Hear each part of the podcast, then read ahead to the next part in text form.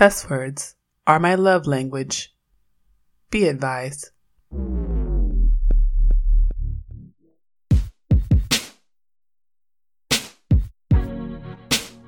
Hey y'all, I'm Jen.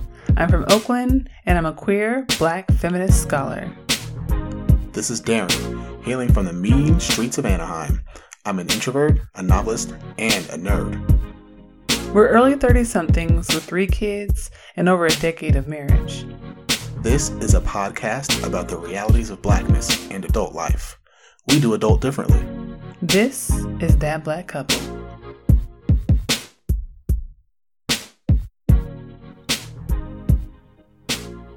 Greetings. This is episode 14, the Oscars episode of That Black Couple. Grab your honey lemon ginseng tea from Meyer Yes. or what is it called? A honey citrus defender from Starbucks. Yes.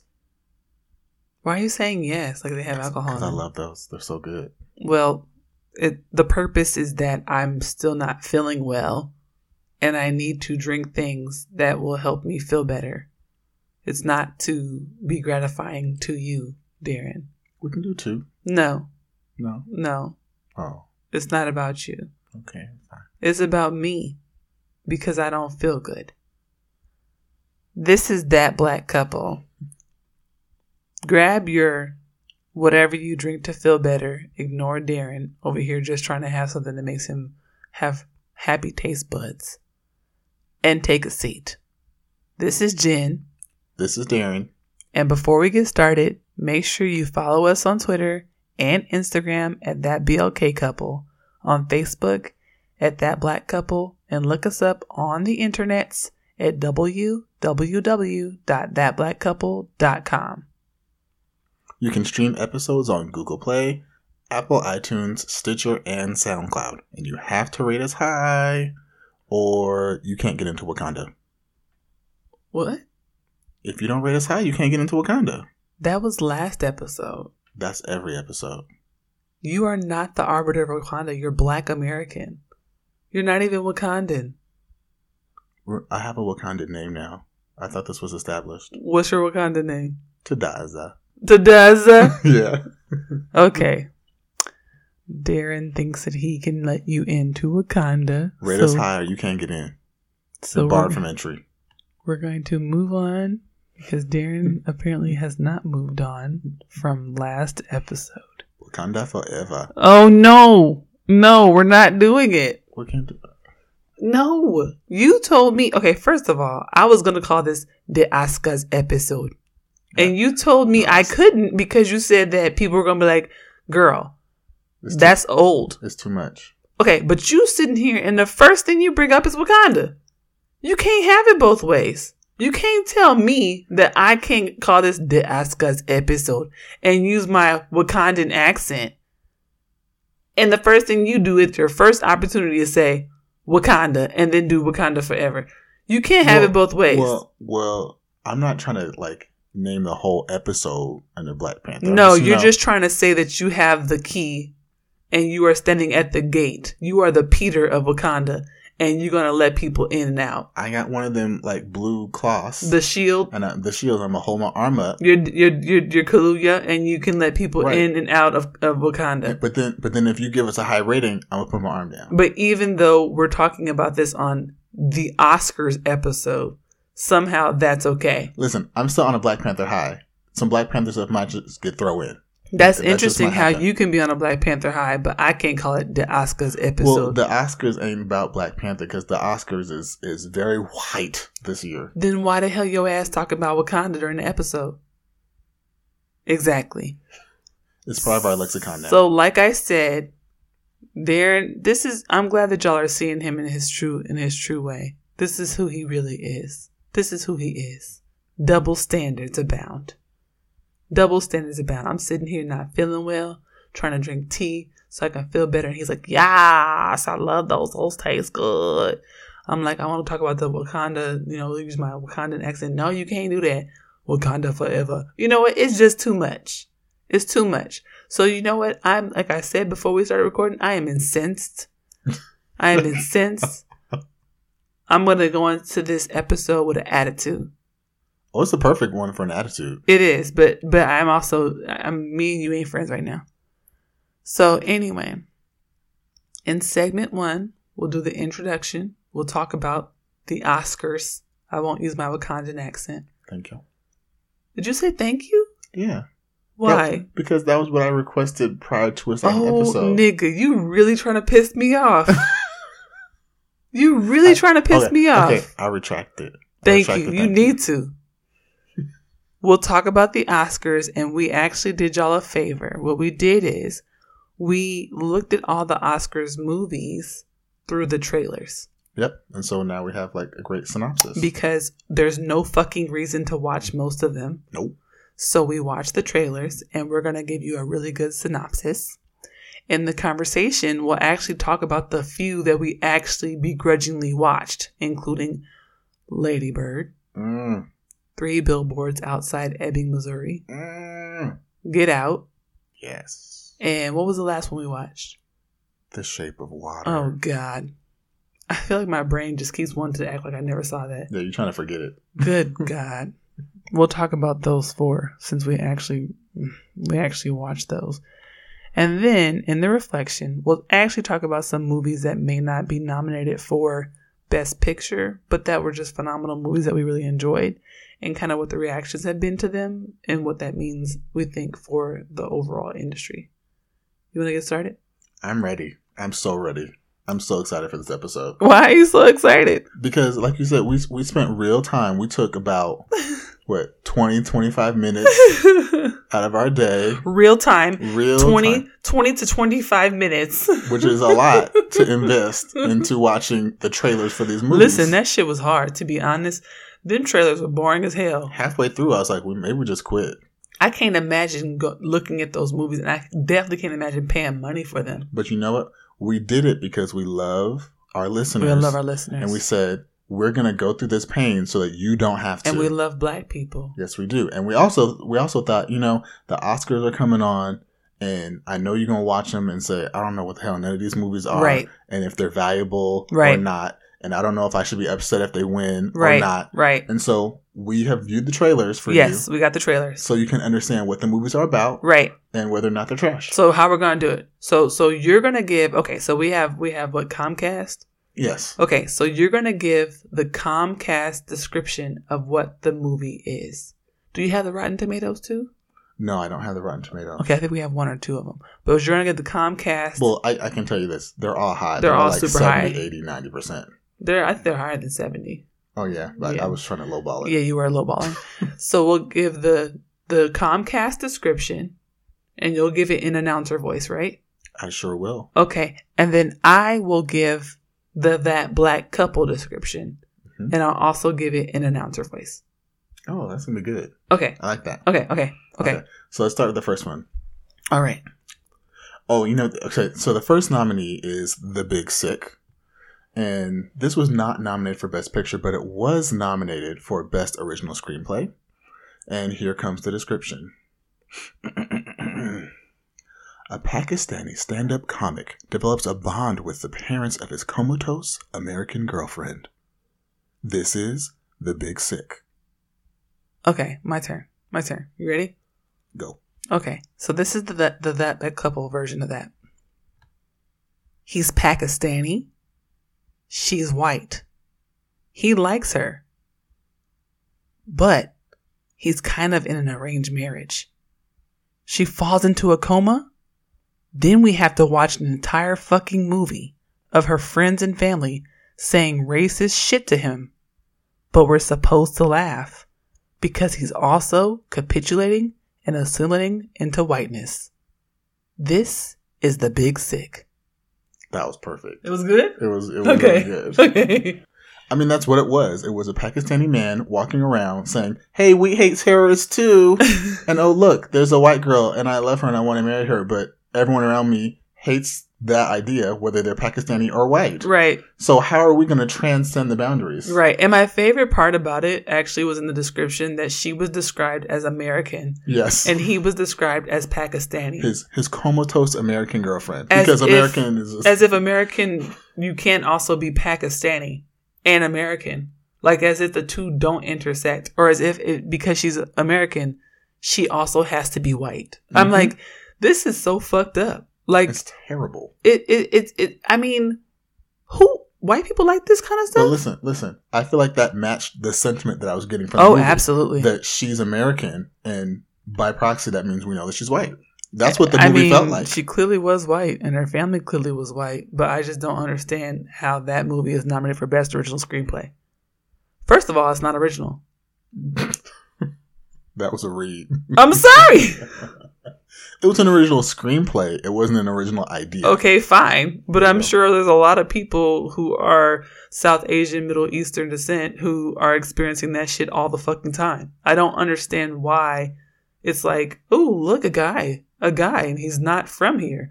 Whoa, he might like a white girl. I mean, listen. Oh, what if it's- happens? if it's Hollywood, you might as well just imagine that you're actually 50 years in the past. I'm just so tired of the people who are racist being the punchliney, cool, introspective thing of the movie. Oh, hey, hey, hey, uh, I've been wanting to talk to someone about 9 11. What, girl? well, listen. What you just said skips ahead to a couple of these other films. Okay, you're right, you're right. Okay, let's So do the next one. Let's do the next one. Go ahead, Okay. go ahead, go ahead. The next movie um, is called Call Me By Your Name. It is nominated for Best Picture. And let's get into the description. a 17 year old and a doctoral student discover the beauty of awakening desire in summertime Italy. This is Call Me By Your Name. Okay, that was good. Okay, good. Okay, I'm gonna do that but couple version. You ready? I love this one. An adolescent white boy goes on a family vacation with his parents when the local pedophile sets out to groom him. But we're supposed to believe it's okay and consensual because 17 is pretty close to 18. This is Call Me By Your Name. We we should just be announcing. We really should do this shit. because this is gorgeous. I, I'm really excited because I feel like our voices actually really complement one another too. Yeah, And I feel like we actually we know when to put the inflections on the words at the right points, you know? yeah. Yeah. And I, I'm really concerned that this movie is nominated for any awards. Listen, I've heard from a lot of people that did see it said it was trash, and from watching the what two minute long trailer that was available through Comcast, I concurred. That trailer was fucking trash. And I think what bothered me about it was that, like, we're all looking at this dude, this doctoral student. I'm like, this nigga's old. And I'm like, okay, but this guy, he looks like a baby. I mean, Armie Hammer, he we looked it up, he's only 31. But he is, you know, that's some that's some city miles. That's some city miles on that 31. I mean, he done aged a little bit. I mean, he's a good looking man. Eh, You know, he just, you know, he he, he must have done did some hard work at some point. But the dude who's playing the main character, who's supposed to be a 17 year old, I mean, he really looks like a 14 year old boy. yes, He really looks like a baby. I mean, he looks like Armie Hammer's mm-hmm. son. So it's very difficult. It's very difficult yeah. To watch them to watch this. caressing each other's faces. This is really. I'm like, wait, he said. He said, "Call me by your name, and and and I'll call you by yours." no, I'll call you by mine or some shit. Whatever. Something was. fucking weird. Something weird and and and, creepy grooming. and I mean, you're fucking grooming this fucking little boy. It's a little boy who's hanging out with his mom and dad on a trip to Italy. Like, what the fuck is going on here? This is a this is about desire. What the fuck is happening? We're making pedophile movies. What are we doing? Why do people like movies where the main storyline is crime and harm and sexual abuse? Why do y'all like this shit? I don't understand. Why is it like, look, okay, sexual abuse is bad, but look how interesting it is. No, bitch, it's sexual abuse. Let's dive into the the dynamics of the character and, and why they have these motivations. Okay, it's not consensual, but when you really look at it, no, no, I'm not gonna really look at non consensual sex and think, well, he is really almost 18. What the fuck are we doing? Sorry. Let's do the next movie. Okay, the next one. This one, I was I was pissed off when I even heard about this movie being made. Um, this one still makes me laugh. I gotta be honest. Listen, okay, so yeah, I think this is one of the best descriptions. This shit's funny. So this is um, I Tonya. Um, was this? Uh, so this, yeah, this is not nominated for Best Picture, but it is nominated for Best Lead Actress and Best Supporting Actress. Uh, okay, let's get into the description. Per Comcast. Scandal and controversy rocks the world of figure skater Tonya Harding in 1994. See, that's a nice, real simple, Yeah. basic, yeah. you know, Okay, I'm gonna give mine. You ready? accurate, right? Yeah. Okay. Here's that black couple version. Bitches be crazy. And how the fuck is this not addressing what happened to Nancy Kerrigan? This is I Tonya. I think that was really more accurate. That was really accurate. Like, how the fuck are we making an entire movie that's like, oh, Tonya Harding is complex? Um, I don't give a fuck if Tonya Harding is complex. Y'all fucking took away Nancy Kerrigan's opportunity to compete in the fucking Olympics. I just, why are we trying to sympathize with the? the person who is integral to harming someone else, that person. Why are we like, oh, you know what? Let's let's find the humanity in her. I don't Why? wanna. I don't wanna. No, no, thank you. We don't need to redeem her. I, I okay. After we do all this, we're gonna have to talk about some themes that have arisen out of this year, out of this year's you know Mhm. movies that they have selected. Yeah, I know. Because I think that there's some main themes that have I have think, I think they're trying to tell us something. okay, do the next one. Okay, the next one is Dunkirk. Which, yeah, I mean, there's some serious things going on in these. in these Very specific themes. Gosh, okay. Here's the description British forces embark on a mission to evacuate Allied troops from Dunkirk, France in 1940. This is Dunkirk. That was good. Hmm, thank you. Okay, here's mine. Here's that that couple. Oh, this is actually my favorite description. This is my Is it favorite really? I, yeah, I think out of all of the ones that we did, this is the best one. Okay. Okay, here we go. White man. War. Boat. Bang, bang, bang. Plane. Explosion. White man. Plane. Bang. Bang, bang. This is Dunkirk. Oh, brava. Thank you. I try. I don't know what the fuck this movie is about. You just you. That is the best description. Oh my god! It's a bunch of white people on boats and planes. no, and things no, exploding. not people. I'm sorry. Yeah, Men. white men. Oh wait, it, no. There was some- one woman. and she was serving them food on yeah, the boat. what was she doing? She was pouring porridge into a bowl or something. Oh, okay. No, I think they were eating pizza. it did look like pizza. It looked like pizza. but, like, like y'all niggas got pizza. This boat is in popping. 1940, It's a war, and y'all made pizza. It looked like pizza, but all I'm saying is this: the movie literally is like a whole bunch of very dramatic looking white men. One of them is particularly young. He says, "I want to go fight," and then they're like, "No," but then nobody actually makes him not go. Then he goes, and then you're like, "Whoa, he's gonna go," and then you go like, "Whoa, something blew up," but I don't know what it is or how to tell either of the sides apart from each other because everything is brown and green. And then they get there, and you're like, "I think they're there," but I can't tell because once again it's just water and then brown and green planes and boats and then things start blowing up and then people are shooting and then someone's in a plane and then they're a pilot and then there are people there again and then they're talking and they seem kind of upset and then things blow up and then it's over. And then it says dunkirk. What the fuck? There's no storyline, there's no story! And I, I think they're saying we don't need a story. we don't need a story. Dunkirk. Okay, what in the entire? Let's do the next one. okay This movie was so weird. Okay, um, this movie is called uh, Phantom Thread, and it stars Daniel Day Lewis. And I know a lot of people in you know the Hollywood elite were talking about it because Daniel Day Lewis said, "This is my last movie. I'm retiring after this." And so you know, I guess that means something. I don't know anybody named Daniel Day Lewis, but I do know Lincoln. yeah, Lincoln. His name is Lincoln. Yeah. Yeah. Lincoln said, "I'm done." I'm Lincoln done said he don't want to act no more. after I do this movie. So let's let- Abraham Lincoln's so no longer but acting. let's let's hear what his final movie like, what he went out on. okay, go ahead. Okay. So here's the description. A renowned dressmaker meets a strong-willed woman who becomes his muse and lover in 1950s London. This is Phantom Thread.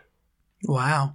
You hit that baritone note on that one. I know, and it sounds so like like mysterious, right? Yeah. Okay, you ready for mine? Yeah, let's do it. Okay, this is the the, the that big couple version. I am a white man with a lot of money who makes dresses, but I'm lonely. So I buy human women to wear clothes and accompany me to parties. But then they have ideas and want different fabric than me. So I think I'm cursed. The end. This is Phantom Thread. Mm. Mm. There's some real tension happening in this movie. some real tension. She was like, I don't like this fabric. And he was like, oh shit, I'm about to die. I said, what girl? And he said, honestly, he said, he said, someone said like they're cursed, and I was like, wait, are there ghosts in this movie? Is the Phantom Thread like you're like, wait, you're like, wait, or is there a ghost light? is there a phantom key? Is there a thread going bump in the night? When the phantom, when you say phantom, is it like of the opera or like what kind of phantoms are we talking about? Because that could have worked. That'd be interesting if them I'd dresses, if them dresses had secret ghosts in them. Yeah, if they just blew up off the ground, Yeah, that shit the would room, be eerie as fuck. I'd watch that. Sadly, I don't think that's happening. I think they're just white people, and I think they just don't get along very well. Yeah, I, I think it was like a I'm rich and that's a burden. I think that's that's kind of where he's going. I have money, and sometimes that's hard.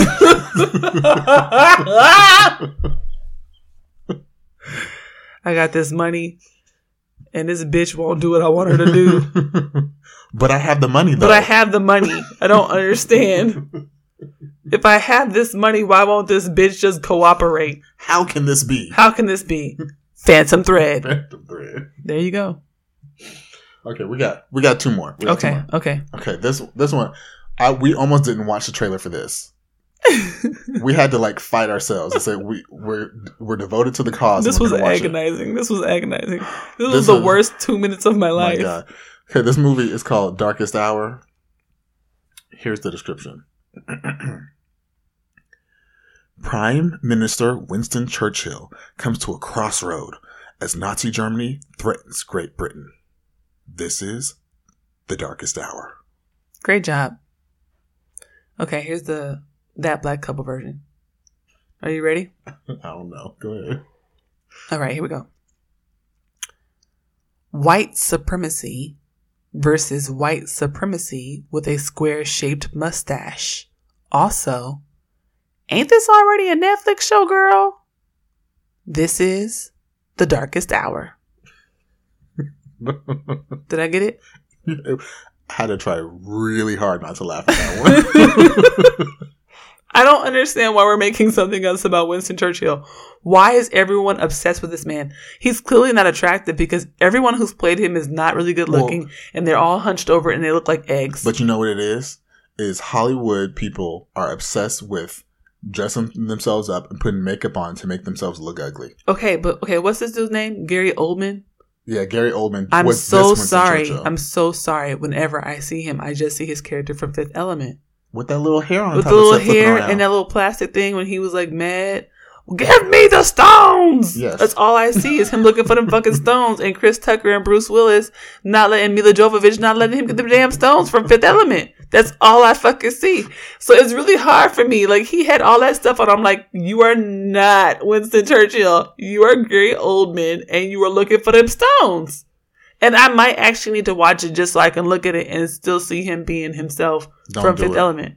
Don't do it. No, but I'm saying that if I watch it and imagine him still being himself from Fifth Element, Mm-mm. it might make it enjoyable. I, I if it in my won't. mind he's just saying the Stones and not the Nazis, if I replace Nazi with Stones the whole movie, it might actually make it a phenomenal if, movie. if they dubbed it, that'd be even better. the problem is when I hear his voice, that's all I hear anyway. So it doesn't actually matter. I don't care what Gary Oldman does for the rest of his, his own life. He will always be his character from Fifth Element. That's it. Just like Urkel will always be Urkel. No That's it. what he does. That's it. That's it. Sorry. Okay. Final movie. okay. This is the post. Here's the description. Katharine Graham and Ben Bradlee of the Washington Post work together to expose government secrets. This is the post. I feel like it needs a dun dun dun at the end. That would work. And I feel like the I feel like the trailer had that vibe to it. The whole trailer, I was like, Yeah, it was like a soap opera. It's like, whoa, you know? Okay, sorry, it's my turn. Are you ready? Go ahead. This is the That Black Couple version. Meryl Streep and Tom Hanks work at a newspaper. And oop, gender. Also, if they don't write this one story about Vietnam, the world will spontaneously combust. This is The Post. So accurate. I know. The whole preview was like, but if we don't do this, the Washington Post will disappear. But if we don't do this, the galaxy will disappear. But if we don't do this, we're already dead. It's like, wait, so are we here now or no? I'm confused. well, I, they must have done it. the whole time I was like, okay, good. At least I know how this ends because I'm still alive.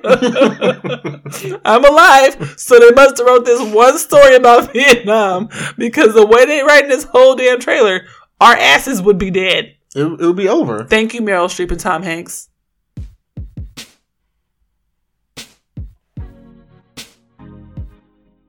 Thank you for listening. We are the proud founders of watercoolerconvos.com, a platform at the intersections of blackness, culture, and adulting. We started that black couple to dive deeper into the issues facing young black millennial folks navigating the anti black, anti queer, white supremacist world today. This podcast is supported by donations and patronage of our listeners and readers of our blog. You should head over there and check out some of the content when you get a chance. If you would like to become a monthly subscriber or patron and help fund our content, sign up at www.patreon.com forward slash watercooler convos. Patreon is spelled P A T R E O N dot com. Please consider giving $5 or $10 per month to help us build our platform and grow our organization. We really want to hire new writers and social media people, y'all, but we can't do that without your help. You can also give a one time donation at www.paypal.me forward slash watercooler convos. All donations are welcome. You can stream the show on Google Play, Apple iTunes, Stitcher, and SoundCloud. When you listen, please consider hitting that heart button, sharing an episode, giving us a five star rating, and leaving some dope ass comments. This helps us with our page views and also gives us more listeners for the show. Thank you so much. Let's get back to the show. Okay, and we're back. We're back. So it's time to talk about some more of these Oscar nominated films. Mm-hmm. And so what we're going to get into now is we're going to talk about these Best Picture nominees, which honestly, when I look at the field, it just it looks real trashy. Oh my gosh. So what's what's nominated is Dunkirk, Phantom Thread, Darkest Hour, Three Billboards Outside Ebbing, Missouri. Missouri, Shape of Water, Call Me by Your Name, Lady Bird, Get Out, and The Post. Right. And so the ones that we actually saw were Shape of Water, Three Billboards, Lady Bird, and Get Out. Right. So we saw like half of them. And, the, and honestly, these are like the movies that have been called the front runners. These are the ones people are like, okay, these are the best movies. One of these is going to win. Some of these have already won some other awards. Yeah. You know, run in the run up to the Oscars, which makes you think maybe they're going to win this one too. Yeah. Um, but I think we should give our take. Okay, we should give our review, All and then after that, we can talk about some of the themes that we Absolutely. I'm ready. Let's Okay. do it. The first one was The Shape of Water. Mm-hmm. Now, this one I was actually excited to see. Like, I was like, let's run out to the theater and see this because Mhm. everyone said it was so good Mm-hmm. and it looked really cool and different. mm-hmm. And you know, Octavia Spencer was in it, mm-hmm. right? So, you know, she's usually in good movies. Mm-hmm. I enjoyed the movie, I know you did. I was there. and I I enjoyed it because I appreciate the cinematic effort that was put into it and the storytelling that that they that they were aiming for. Like I understood the storytelling devices. I understood what each person was supposed to symbolize. I understood there was an arc to the story. Things happened. There was action. There were things changing. There was like, oh, will they? Won't they? Like, like, are they actually going to do that? And then they actually did. Uh, you know. Now, a lot of the stuff didn't make no sense. They were doing a lot of stuff, stuff with water, which made no damn sense. Like, Listen, I like know you it's can't called- you can't run a tub and fill up a whole room with water and like that. Yeah, The physics. it's called physics. the physics don't Yeah. don't work for that. Water don't work like that. It's not a gelatin. And I, I know your big sticking point. Child, no, you don't. I'll tell them. I'll tell them. I'll tell the people. But listen, here's what was good about The Shape of Water. Go ahead. It was a gorgeous movie. It was beautiful. It was a very beautiful movie. yes, The acting was very good. yes. I can't remember the the the main actress's name. Right the now. mom from Paddington. Yes, the mom from Paddington hmm did a wonderful job. She I mean, killed that shit. She was mute, but Yes. her acting, like she was doing some sign language, and she was she was. when she told him "fuck you," I was like, I damn, said, I, feel it. I said she means that shit. Right, she really meant it. Yes, she but she also did it with a smile. It was it was Yeah. real shady, right? So she she did a, a really great job as a mute actress in the Yeah. film, right? yeah. Octavia was, you know, the same character she is in every She's- movie. She was Octavia you know, again. this, this could have been Hidden Figures. This could have been Zorg was Zorg. This could have been what was what's the other movie? Uh, not Hunger Games, not Maze Runner. The Help. oh, could have been The Help. No, the other one with the uh, Which one? with Shailene Woodley. Oh shit! I don't watch none of them things. Them Uh, aspirants, yeah, As- fentyrants, As- Ascendant, ascendants. Ins- Insurgents. Insurgent, whatever, whichever one of those. It's the same. Octavia Straight Spencer to Videogens. She was, oh, and the- and the same thing like when Straight she to was Netflix urgents. the, the shade. just like when Octavia Spencer was in that movie where she was playing God. Yeah, I was gonna say that one. It's I mean it's the same thing. She got she got on flowy clothes and she talking and she has the same And she always cleaning something up. She- I'm sorry. I'm so sorry. She's always cleaning something She's up. always cleaning something up. I mean, damn. I hope I hope when Octavia Spencer goes home, she don't clean up shit. I hope She she's like never. someone else is cleaning. For the rest of her life, she needs to hire white people to clean up behind her. Because in every movie, they make her clean up on the set. I mean, damn.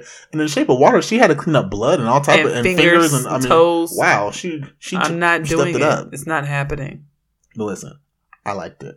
Okay. I thought it was good. I know the fish thing is weird, Mm. but but it worked and it in, within the the bounds of the film, It worked. it had meaning. It symbolized something. Did it now? Yes. Now you go. I'm done. My turn. Okay. So, okay. I was with it for a while. I was invested. I liked the main character. I was like, she is a boss. You know, I liked the neighbor. He was queer. I liked everything that was happening.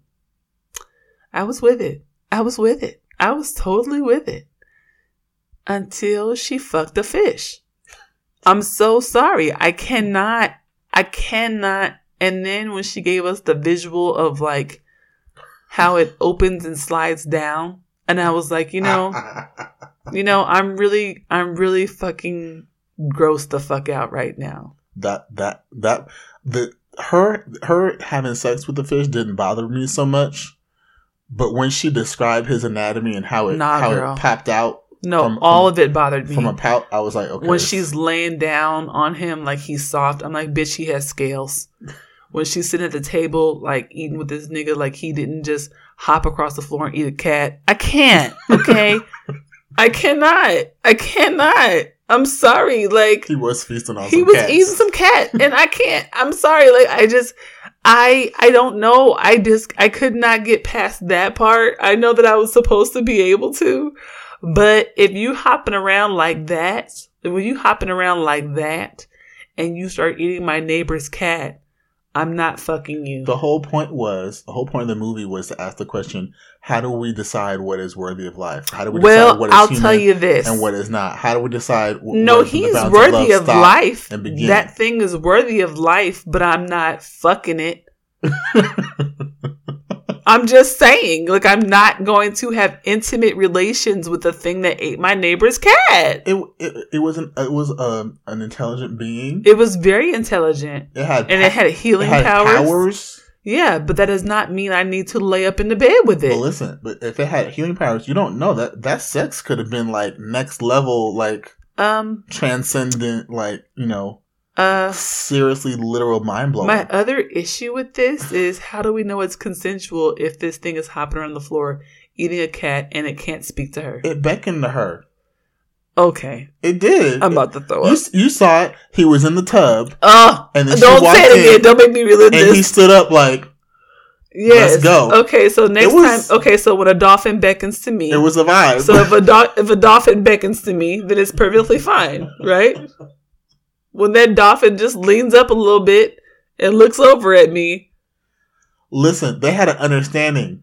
oh, She couldn't talk, but they could look each other in the eye, and they oh, knew. And she could sign to him, and and, and so she I taught need to go to him the words. zoo and see if anybody can sign to me or beckons to me, and then I can fuck them.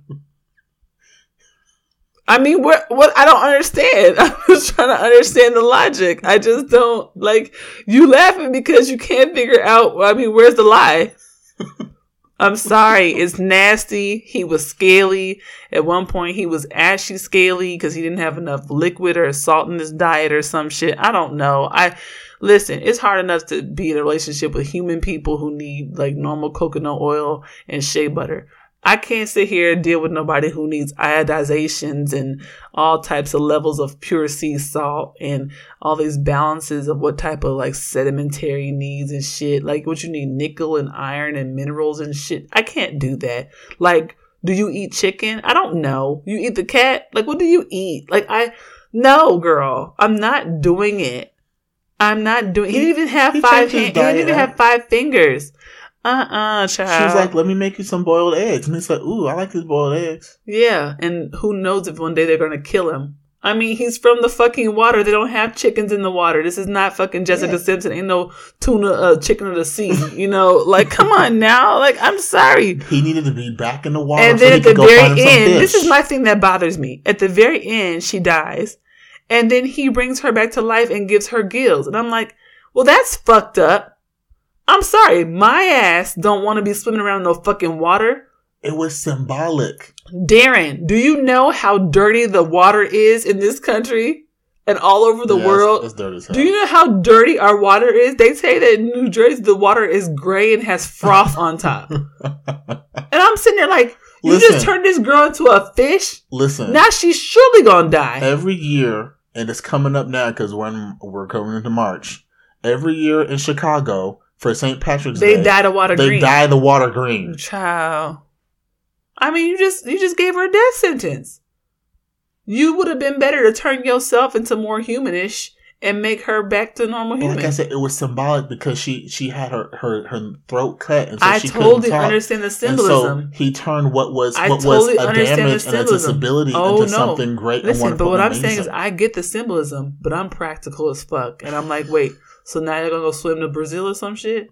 Where y'all gonna live? That's not gonna be a place that's gonna have all types of plastic and dirt floating That's in the he lived in South America. and his I ass think, got caught up. I think they're just gonna swim back to where. Yeah, where- they just gonna swim on back, and she's just gonna be a human woman just swimming in the water, and ain't nobody gonna notice her.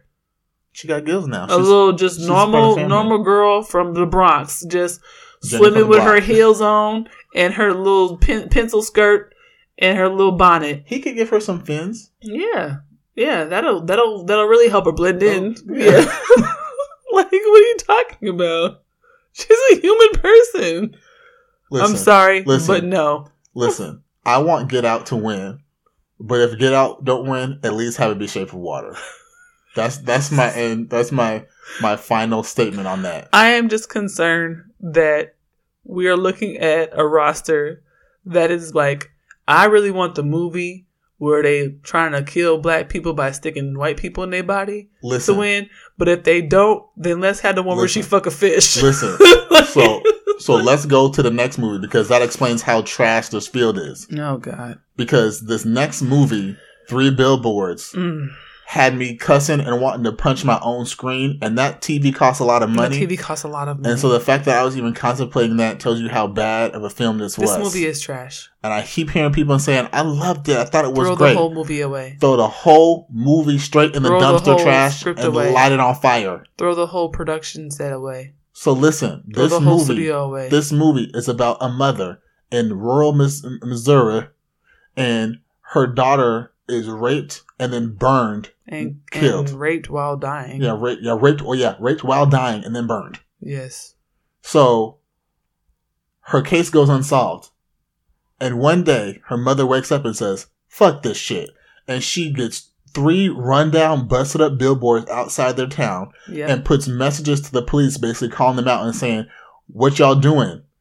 Y'all ain't found nobody. You ain't doing your job. She was she was raped while dying and burned, and y'all ain't finding nobody. Very logical billboards, in my opinion. Right? She's like, "What up, y'all? Yeah, that's a very Solve the damn very, crime." very straightforward question. Honestly, and the whole movie is basically how everyone is pissed at her for saying, "Hey, y'all should be investigating the death of my child." right, right. But somehow it's a comedy. Somehow it's a comedy. I don't know. How that Somehow we got we got police officers that are just known to be torturing black people, yeah, torturing black people while questioning them. yeah, At one point, this same police officer that is known throughout the whole town for doing this, he decides, I'm mad at the at the billboard company that she paid yeah, to put the billboards up. yeah. And he marches up to their office, whoops his ass, and throws him out. throws the him out the second story window into Yeah. the town square. That happened. That happened. At no point right. is he arrested, Correct. questioned, Nope. tried, Correct. looked at sideways, Nope. nothing. Everybody just went on with life. They done called people every type of racial slur in the book Uh huh. except honky. Um, I don't think they said that. No, I don't think. That's well, not- it might have been honky in there somewhere. I don't think the white people said it though. If they did, I'm not sure. either way, they called them every type of racial slur. Yes, They had uh, little people that they purposely made fun of Yeah, the whole storyline of of having a little person in the was film a plot device. To was to fun- call him a midget yeah. and basically say we are making fun of you and we Right. don't see you as valuable as a Correct. person. Correct. Correct. We got people throwing Molotov cocktails out of windows. Mhm. We got black people getting arrested for to, to take action to just to piss off the white people. Yes. This black girl is her friend. Yes. She got arrested 15 minutes into the movie. We didn't see her for the next so hour. you're clearly upset. I'm gonna take over because you're clearly upset. Let's just calm it down. Listen, let's bring it down a little bit because you clearly it's you still I'm a little heated. you still heated about this movie. I was mad the whole time. You are still mad about this. You are still mad about this movie. I only watched it because you had purchased it on Comcast. I know And I said, well, shit, you already paid the money. I know. I might as well watch it now because too. everyone told me I had to watch it. So and then and then you told me that I had to watch it because you I watched watched it. it. Okay, And I don't so let me let me just say okay, okay, because we got some. This is clearly a very contentious. I'm gonna take a episode. break. It's a very contentious episode. So let me just okay. The problem that I have with Three Billboards is it is the story of like really trying very hard to redeem these unredeemable, irredeemable people. You know, you have these officers who are just fucking trash. They're trash. They harm people. They hurt people. They beat people up. They are evil and they are unapologetic about it. And the story is still committed to forgiving, rewriting, just knowing that they're good humans deep down inside, blaming all of their problems on some other nebulous shit. It's not like you're a bad person. It's because your dad died, or you know, you take care of your mom, or whatever the fuck. And meanwhile, we have this backstory of this girl whose murder and rape is unsolved, and they never really did much about it. Nothing. They didn't do anything about it. And then when the mom actually wants some justice, part of the thing that is keeping them from doing anything is because her ex husband is a police officer. And he mm-hmm. doesn't actually care that much. He's left the family. He's now off dating like a 19 year old girl, and he wants it all to end too. And so they're kind of like all in cahoots with the dad too. And that that was an underlying part of the story that I think actually really bothered me was that her father is a police officer, and he was just so unconcerned. I mean, he just was completely unaffected by what was happening. He did did not give a shit. And meanwhile, he's basically sleeping with women who are basically the same age as his daughter who was raped Mhm. and murdered. Mhm. You know, so I mean, I had a really tough time with that movie. I was just watching it like I don't actually know what I'm supposed to get from it. Listen, I don't want to talk about this movie for too long because it's trash. Okay. But I do want to bring up two things that I think just were unre- just irredeemable. Okay. First one, Woody Harrelson is in the movie. He plays the police chief. Yes. He has cancer, and then everyone in the film keeps saying he has cancer. You should leave him alone. He's dying. He has cancer. Yes. Like, like that means he just shouldn't do his job anymore. correct. And so, at some point, he decides he's going to kill himself. Yes. he died by suicide. Yeah, he decided I'm going to shoot myself in the head. So what he did, the day the the day of, he said, "Okay, I'm going to take my kids. I'm going to sit them next to a river and This really surround them you. surround them by teddy bears and say, "Don't go past the teddy bears," because teddy bears can be babysitters now. Then he takes his wife But it's on the bank of a river. right, on the bank of a river. Yes. Then he takes his wife into the woods and they have sex Yes. With Because wine. Yes. with with wine, yeah, with Chardonnay, yes. right? And then he writes a long ass note and leaves it for her, and then goes and shoots himself in the head next next to the, the horses who don't really seem bothered by the the gunshots. No, they're like, fired. we heard gunshots before. We're not Right. moving. And then in the note, he's like, "The last memory you have will be of me inside of you." And I'm just like, "Why would you do that to somebody? What is wrong with you? I mean, she said he was good in bed. The last memory you'll have is us having sex, but also knowing that I was planning on killing myself the entire time. I think that's a terrible memory to leave with someone. I, I just, you That's- really, you really don't like this. That's guy. number two. Okay. That's number two on my my biggest problems with this film. oh god, My number one. Uh huh. There is a scene where the mother is out with these billboards. And, you know, and the whole film, she's trying to keep these billboards live, or trying to trying to rent them out from underneath her. They're trying to mess them up. At one point, they're, they're getting burned down, and she's out here, and she's like, "Oh my gosh, these billboards! I gotta survive these billboards." And then a deer comes up to her and is prancing around in, in the in the tall grass. And we were watching. I said, "It's a fucking CGI deer. Y'all are shooting on location in a place where there are deer." and you CGI'd a deer next to her. And not even a good one, because the second the deer appeared, I said, that's CGI. I'm sorry. These are all things that should disqualify this film from the running. You can't be Best Picture if you got a CGI deer. I'm sorry. Is that the rule? The rule is if you have a CGI deer, you can't. The whole movie takes place in rural Missouri, everything run down and beat up, and everyone's pulled. And then you got a CGI deer. I'm sorry. so you feel about this movie the way I feel about Shape of Water. No, no. I feel about this movie, I think the way you feel about Lady Bird. I think we both feel the same way about Lady Bird. I think I take a lot of issue with Lady Bird. I think you take more issue Oh, with I Lady Bird. than fucking hate Lady Bird. You want to talk about it? I think I think you should run with this one. Listen, listen.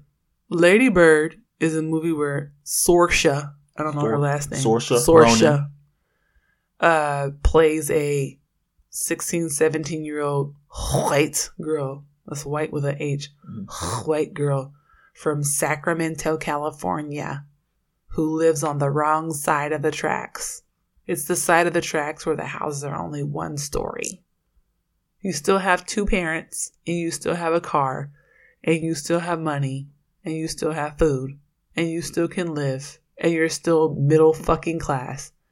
But your house is smaller, and your room is not as big. So, life is hard.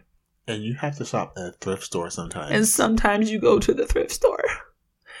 And what's really tragic about poor Lady Bird's life, aka Christine McPherson, is that she has to go to school at Immaculate Heart Catholic School with all the rich kids because she's a scholarship student.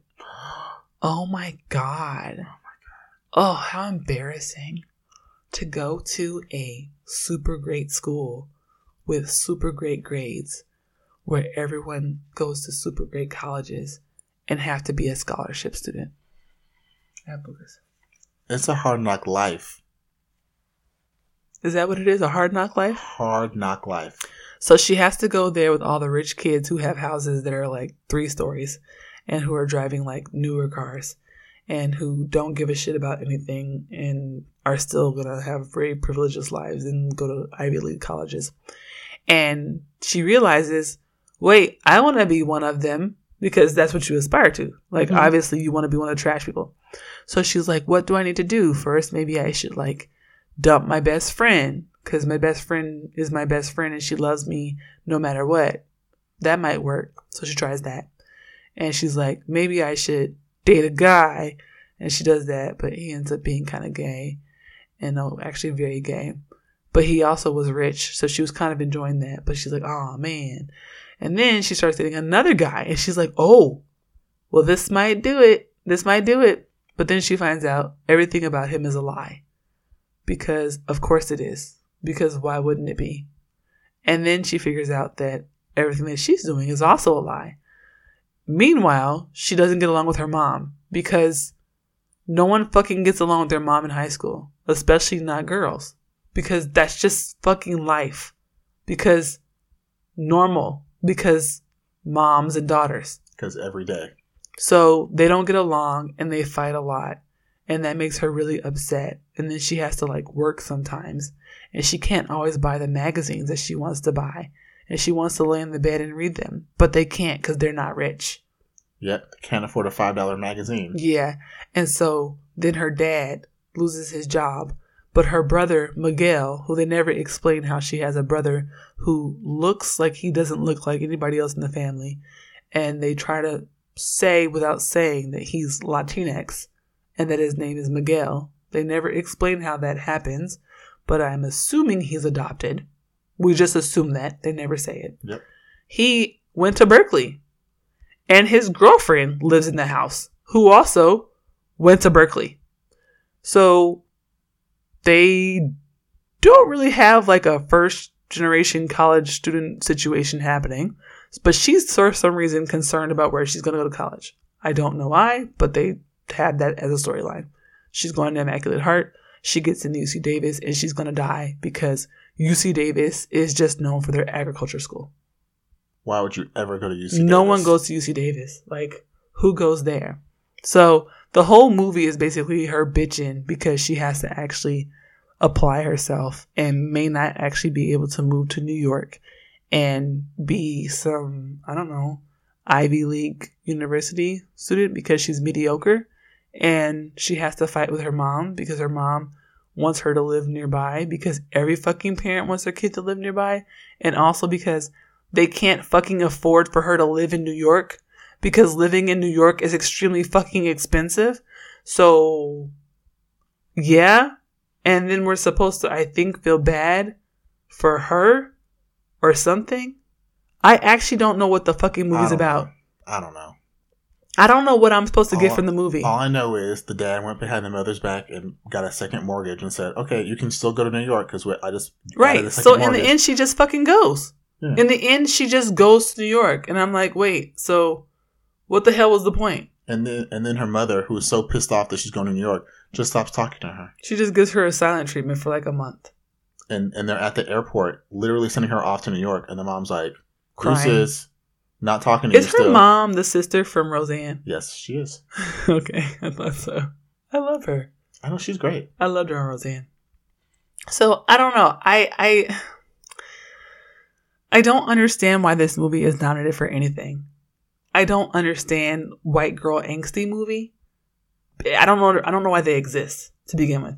But beyond them existing, I don't understand why they are seen as some artistic vision, like some magical, like, whoa, you really did something there. Like, I just don't fucking see it. I don't get it. The movie was not pretty. She didn't look clean for most of the movie. Most of the people did not, their, their costumes didn't look good. The script was really boring and lazy. The parts that were supposed to be funny weren't actually very funny. Yep. And there's a part of the movie where they just start fast forwarding through everything. Like it's like it's Christmas, it's New Year, it's time for graduation, it's this. I'm going to college. Like they just and I'm like, what is what is happening? The point I've read, the, the reviews say that the film is supposed to be like a love letter to Sacramento and about you know all the trials and tribulations of um, adolescence and, and you know heading off into college. Why does Sacramento need a love letter?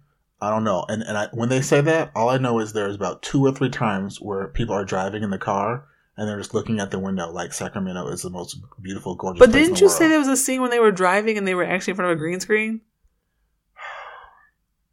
This is just like that CGI deer. I'm telling you. it was the opening of the movie.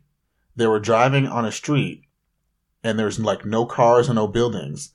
And I'm looking out the windows because, you know, I think about how they used to make TV shows where they couldn't do anything like on site. So they had to like be innovative about it. You know, like when they did like silent films and black Yeah. and white films. yeah. And what they would do is they would put a car next to a screen and they would project Yeah. on the screen as if it was someone driving. And Yeah. so you would see the motion on the screen, that was even very though the car in the 70s. was not moving. Right. Really great thinking. When you're like, okay, I can't actually drive and, and, and like have the film. So let me Yes. just make it seem that way.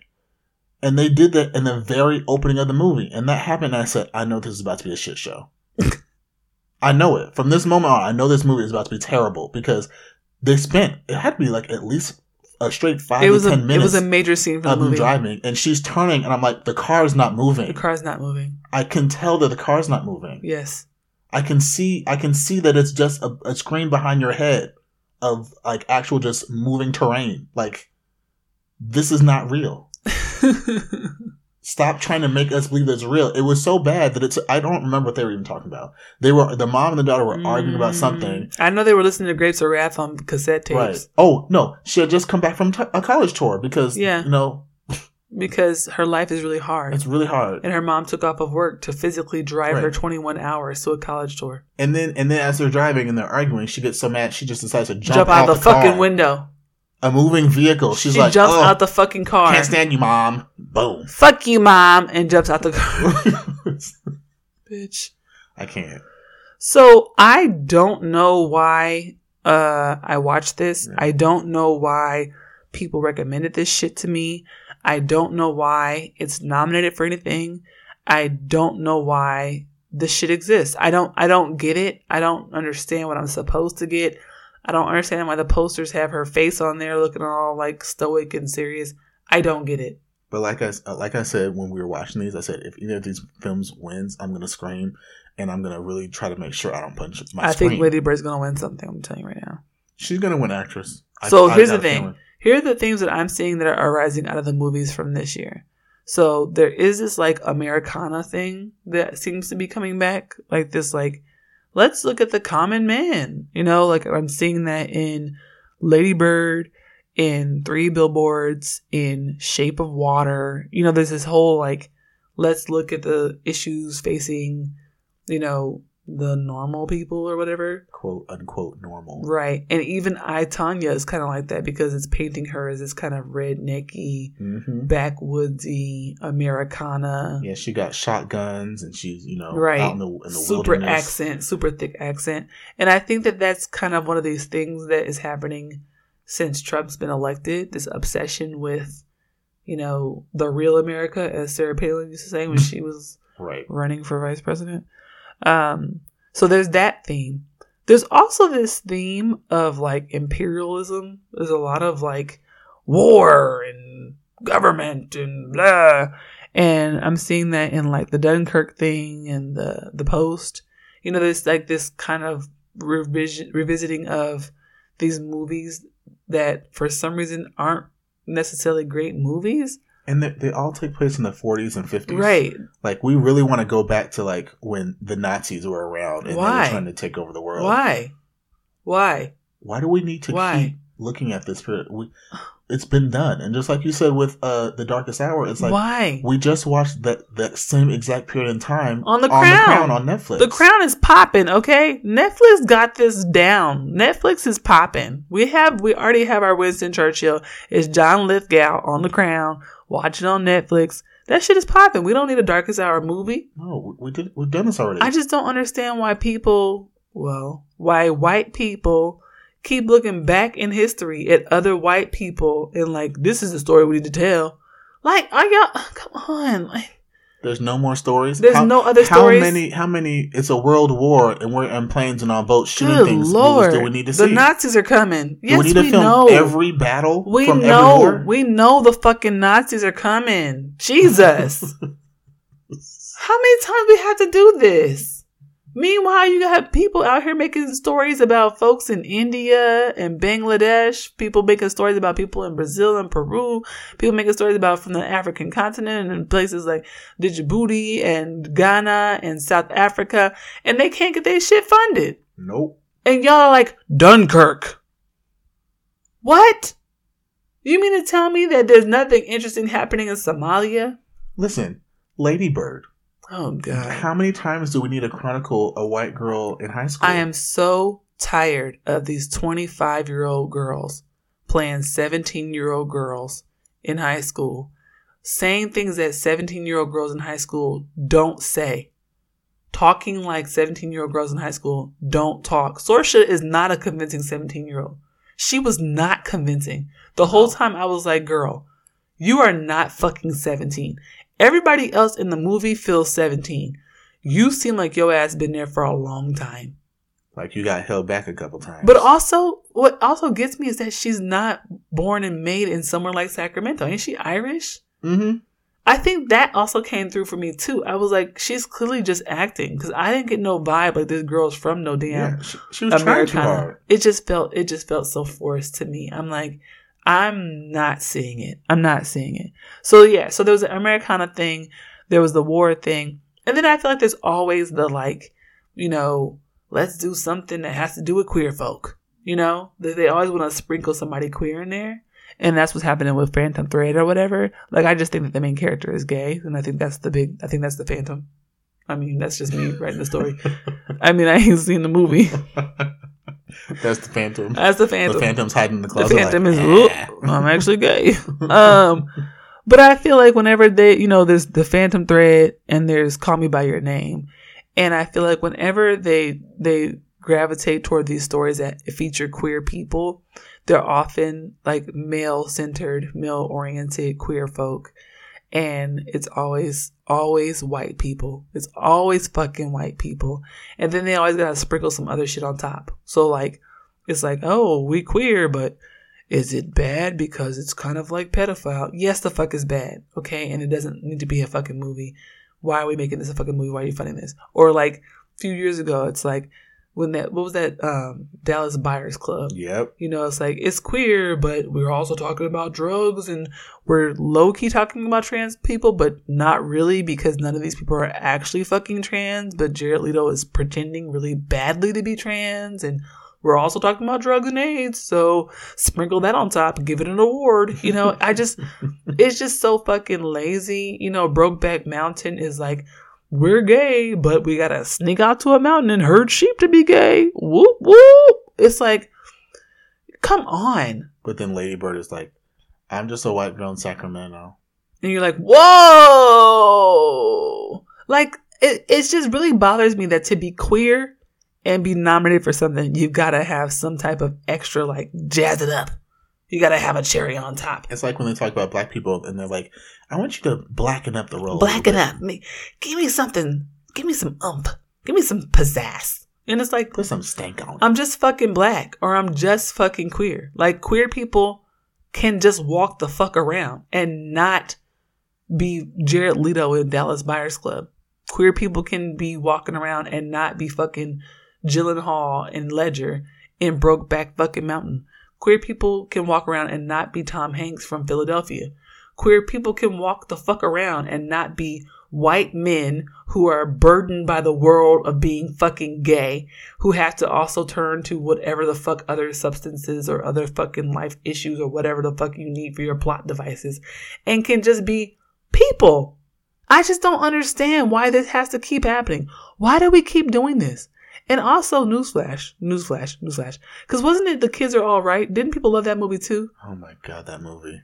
Oh my Where god. they finally movie. had a lesbian queer couple, but then the whole story is like, but she wants some dick. I'm like, fuck you. I'm just Good lord. Oh god, this problematic ass movie. I'm just so tired. I'm just so tired. You know what? I'm tired too. But in the, but in the next segment, we're gonna talk about the stuff that we did like. Okay. And there were some good movies in the past year, and we're gonna hit on them. Okay. Let's do it. Like what you hear? You can find my mom and dad, aka That Black Couple, on the web at thatblackcouple.com. You can find them on Facebook at That Black Couple, and you can find them on Instagram and Twitter at That BLK Couple. If you have questions or comments about the show, email them at that BLKcouple at gmail.com. Thank you for listening.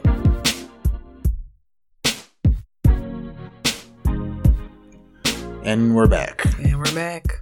All right, so it's time for the reflection. Mhm. And like I said, I want to really reflect on some of the good films, the ones that we actually liked over the past year. Okay. um, that were nominated or we think probably should have been nominated Correct. for some Oscars this year. Yeah. Um, the first one I want to say is Get Out, which Yes. I mean, the movie was just just a masterpiece. It was it was just a masterwork. I mean, it came really out of left field. No one no one really even saw it coming. And Right. then we all went to the movie to see it, and it was just it was just outstanding. It was just a brilliant film on so many levels. It was entertaining.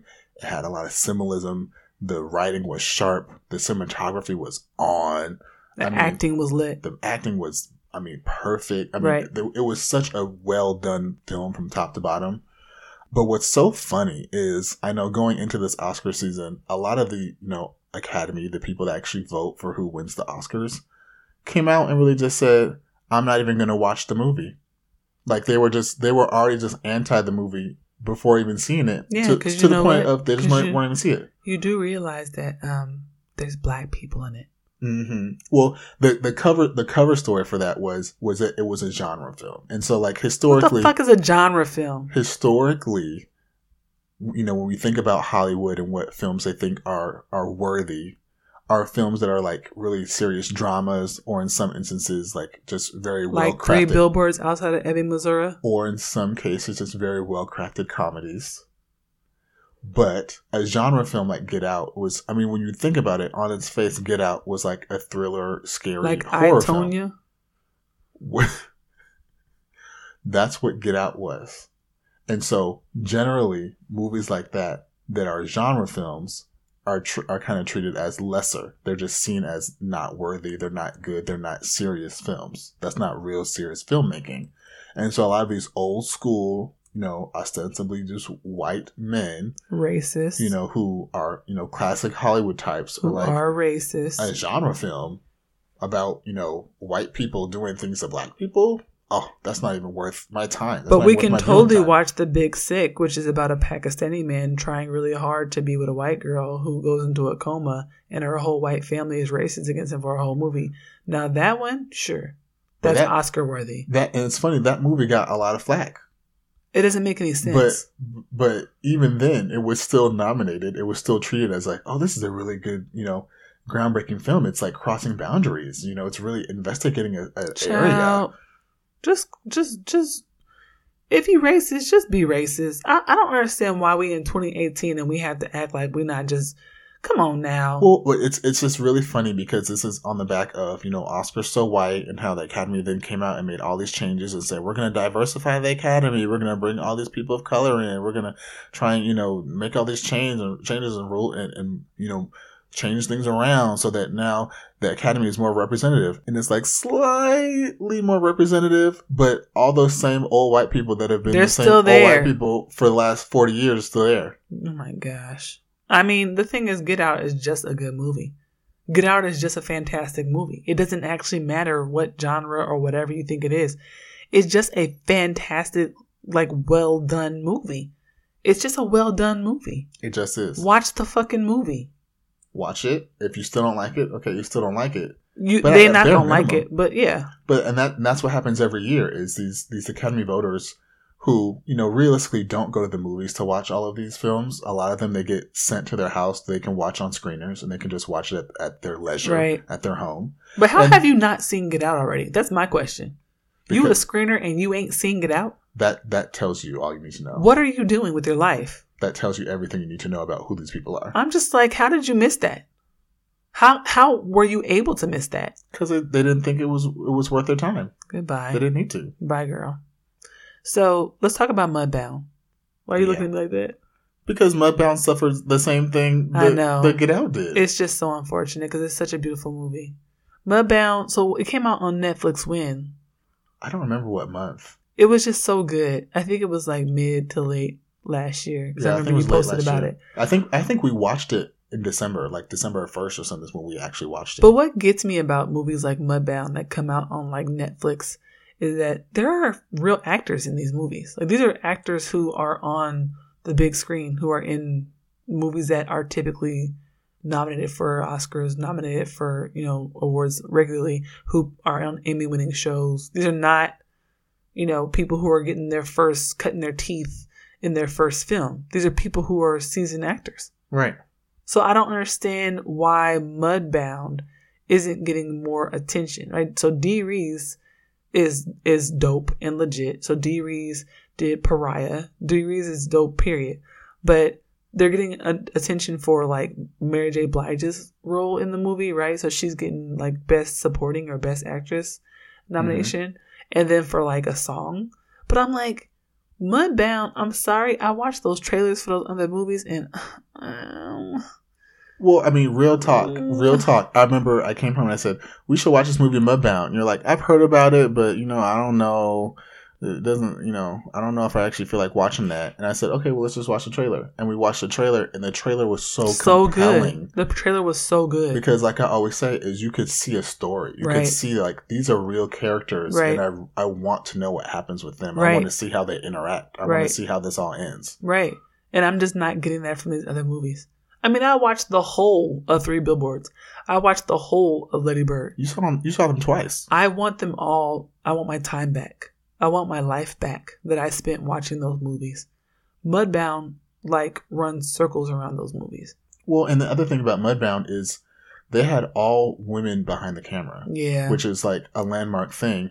And then it also got nominated for a cinematography Oscar. Yeah. Uh, which was, you know, obviously a woman cinematographer, which was also a landmark thing yeah. because, you know, women don't usually get these opportunities. Correct. But it's so funny because I saw a story come out where some Oscar voters were also doing the same thing they did to Get Out, where they're like, well, this movie was released on Netflix, which is a streaming service, which basically means it was like a TV movie. And I don't know if I'm comfortable with giving it an Oscar if it was just basically a TV movie. That's some bullshit. Which, I mean, to be honest, we were talking about this. I'm like, Mudbound was a gorgeous film. It was a gorgeous it film. It was so beautiful. It was a gorgeous shot. film. And I don't care what TV you had on, it looked good. But we are also talking about how you know TVs nowadays are just right. as good I, as I just, most movie. I don't screens. understand why people be shitting on TV like That's we don't sound. like we don't be sitting in front of these TVs all damn day. Okay, these TVs are ridiculous, and and most of the time when people have like a home theater, we're talking about sixty inches or, or larger, and they're not cheap TVs. These t- these TVs cost thousands of dollars, and they have surround systems and theaters at home and all this shit. I would imagine that these screeners are not at home looking at a 27 inch, you know, big booty TV that doesn't have a good pixelation or something. Like they have some type of 1080p's or 1520s or something, and they have LCD plasma, somebody, something. Like I would hope, I would hope that as a screener for the fucking Oscars, that you have a high quality screening device in your house because it's kind of a requirement of your job as a screener for the Oscars, right? I mean, isn't that a baseline requirement of screening films? Should be. That you have a device available on hand that you can use to screen the films when they get them to you. Is it just me? Nope. Okay, I didn't think so. So I'm like, that's just a bullshit response. Just, like I said, just say you don't want to watch it. Just say, "Oh, I'm better than that." Dee Rees, oh no, that's a black girl. I mean, in real talk, that's something that happens every year. Just say that's a queer black girl. I don't want to watch her shit. Just be honest. You know, people people pick and choose what they want to watch and what they care about. Right. Because there's no requirement that says you have to actually watch. Right. That's the same like they how they how they snubbed Selma. They they had already planned. We ain't doing shit for Selma. They were like, I don't care what you do. Don't submit it. Don't do nothing because we don't give a shit about Selma. They had already done that. They had already decided that. Mm-hmm. So don't sit here and pretend like it's because, oh, it came out on TV and, you know, Netflix is a streaming service and that's kind of like a TV movie and we don't give them the TV movies and shut up. Okay. And also, first of all, TV in 2018 is not TV from 1960 or whenever the hell yo ass was a kid. Because we know that they wasn't born, born in 2006, in 1960. They were born in like the 40s. These mm-hmm. people are old, okay? They were born in like the 30s and 40s during the damn Great Damn Depression.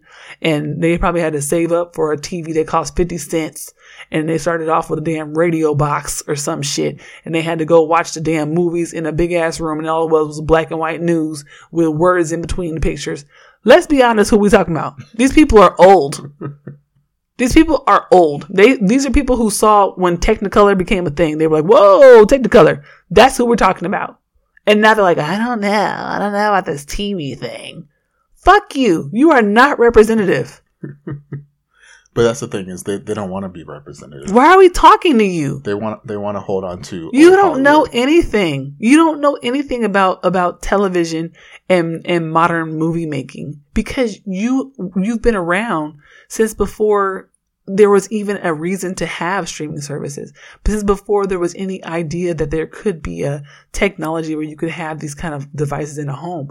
So you don't understand why you would use those devices to deliver these these movies and films to different audiences. We do that now because not everybody's going to go to a movie theater because varying pu- uh, public audiences are not going to go sit in a movie theater and pay $10 or whatever it is to go see these movies. And I mean, we could talk about this forever, but the other thing I was thinking about too is that what's so great about streaming services like Netflix and Amazon now is there are films that would not have even been greenlit, would Right. not have had an outlet Right. without these services that are like, oh, I see value in this film, Right. I'm going to make it. Right. And then it gets made, and you're like, oh my gosh, it's so Right. amazing.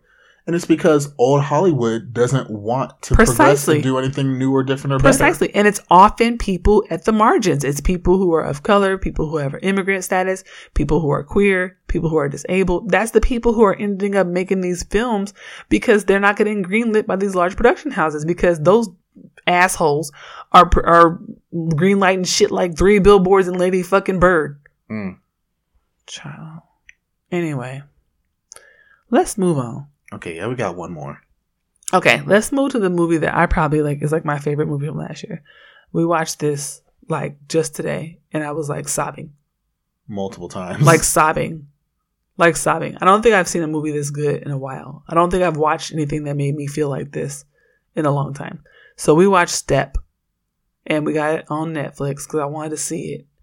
And I'm actually really sad that I didn't go to the movies and pay for it when it came out. Like I'm really sad that we didn't go to the movies. And I also am upset because we just watched Lady Bird. And so watching Lady Bird and then watching Step is a very difficult thing to do. So Step is about, you know, young black girls in Baltimore who go to a charter school and they're working on trying to get to college and trying to, you know, get out of their parents' homes and things like that. But they also are trying to make sure they have food to eat and that they're safe. And it's filmed around the same time that Freddie Gray was, you know, killed in police custody. And so there's this like contention of like Black Lives Matter happening and protests happening. And then also the, this kind of push of how do we get ourselves like how do we get from adolescence to adulthood in this kind of contentious moment?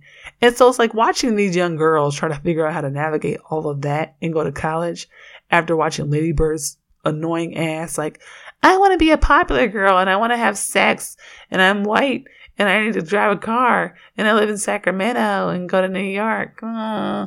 and then watching these young girls who are like i don't have any fucking food to eat.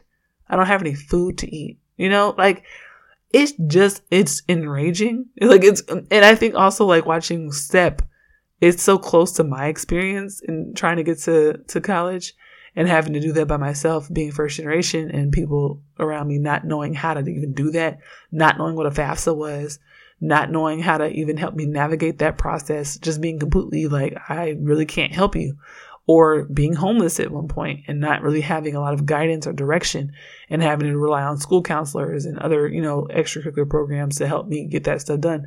And so I think that's might be why I have so much anger toward Ladybird because she had everything that she needed and still was a fucking mediocre asshole who didn't appreciate any of it.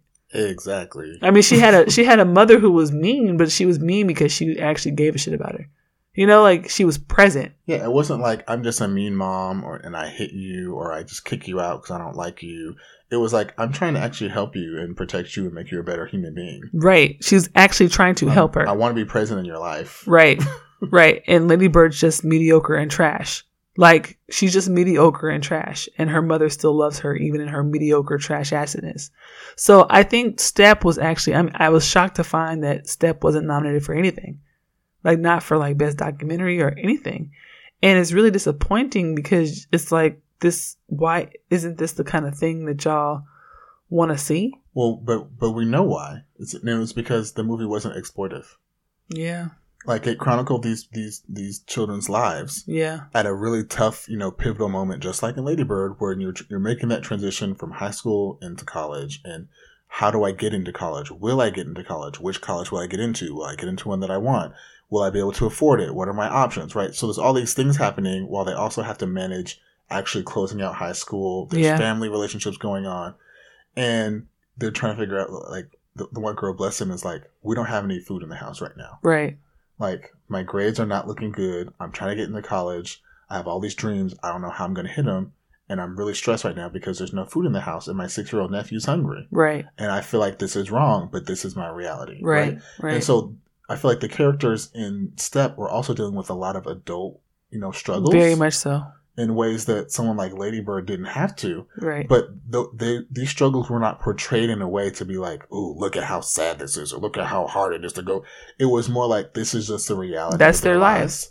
Whereas a lot of times with documentaries, they want to get into it and say, "Let's get into the nitty gritty. Agreed. Let's let's see you actually starving and, and you know visually oh, it." I agree. you know they they want to like really like mine the pain for everything that it's worth. I agree. And I think Step, what I liked about it, it was it was a very dignified movie. Yeah. Even as as these girls face different struggles and different hardships, it it made sure that they were really depicted as as really serious, solid. It respected beings. their lives. Yeah, it respected their humanity. right. And and and a lot of times you don't see that when there's this lens turned toward people in these types of situations. I totally agree. I totally agree. And I think what bothers me is that I'm realizing, like, I'm not big on the Oscars and Grammys and shit like that anyway. Like, I don't really, I, I disinvested from these white award shows like years ago. So it's, it's not like I'm like, oh, I'm so disappointed.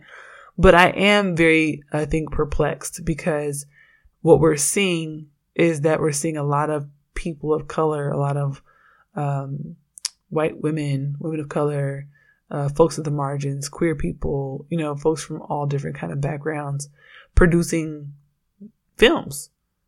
And the volume of films that they're producing is increasing.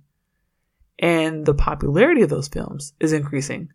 And the visibility of those people who are creating those films is increasing.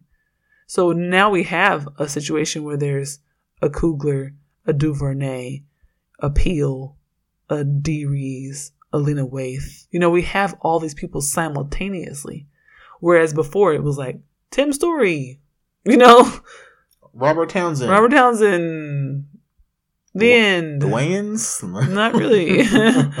you know, like that was it. I mean, there wasn't there wasn't this there was not this thing that we have right now. And so I'm very I'm very I guess kind of disappointed, I think is the word because it's not now. It used to be that they would say like, "Oh, we just need more people. We just need more people to produce more stuff, and we need we need better, you know, op- we need better opportunities, and we just need to open the door, and blah blah blah." blah. Okay, okay, so we got more people, and we got more stuff. We got better opportunities, and some doors have been opened, and um, yeah. So, still waiting. Don't hold your breath. Right. I think that's my problem. I think that's my problem is like I'm realizing that it really doesn't matter. Like it really doesn't matter because the the goal here is not like merit. The goal here is not to reward people of color, folks at the margins, women for their work. The goal here is to protect and perpetuate the status quo. And that status quo is still whiteness.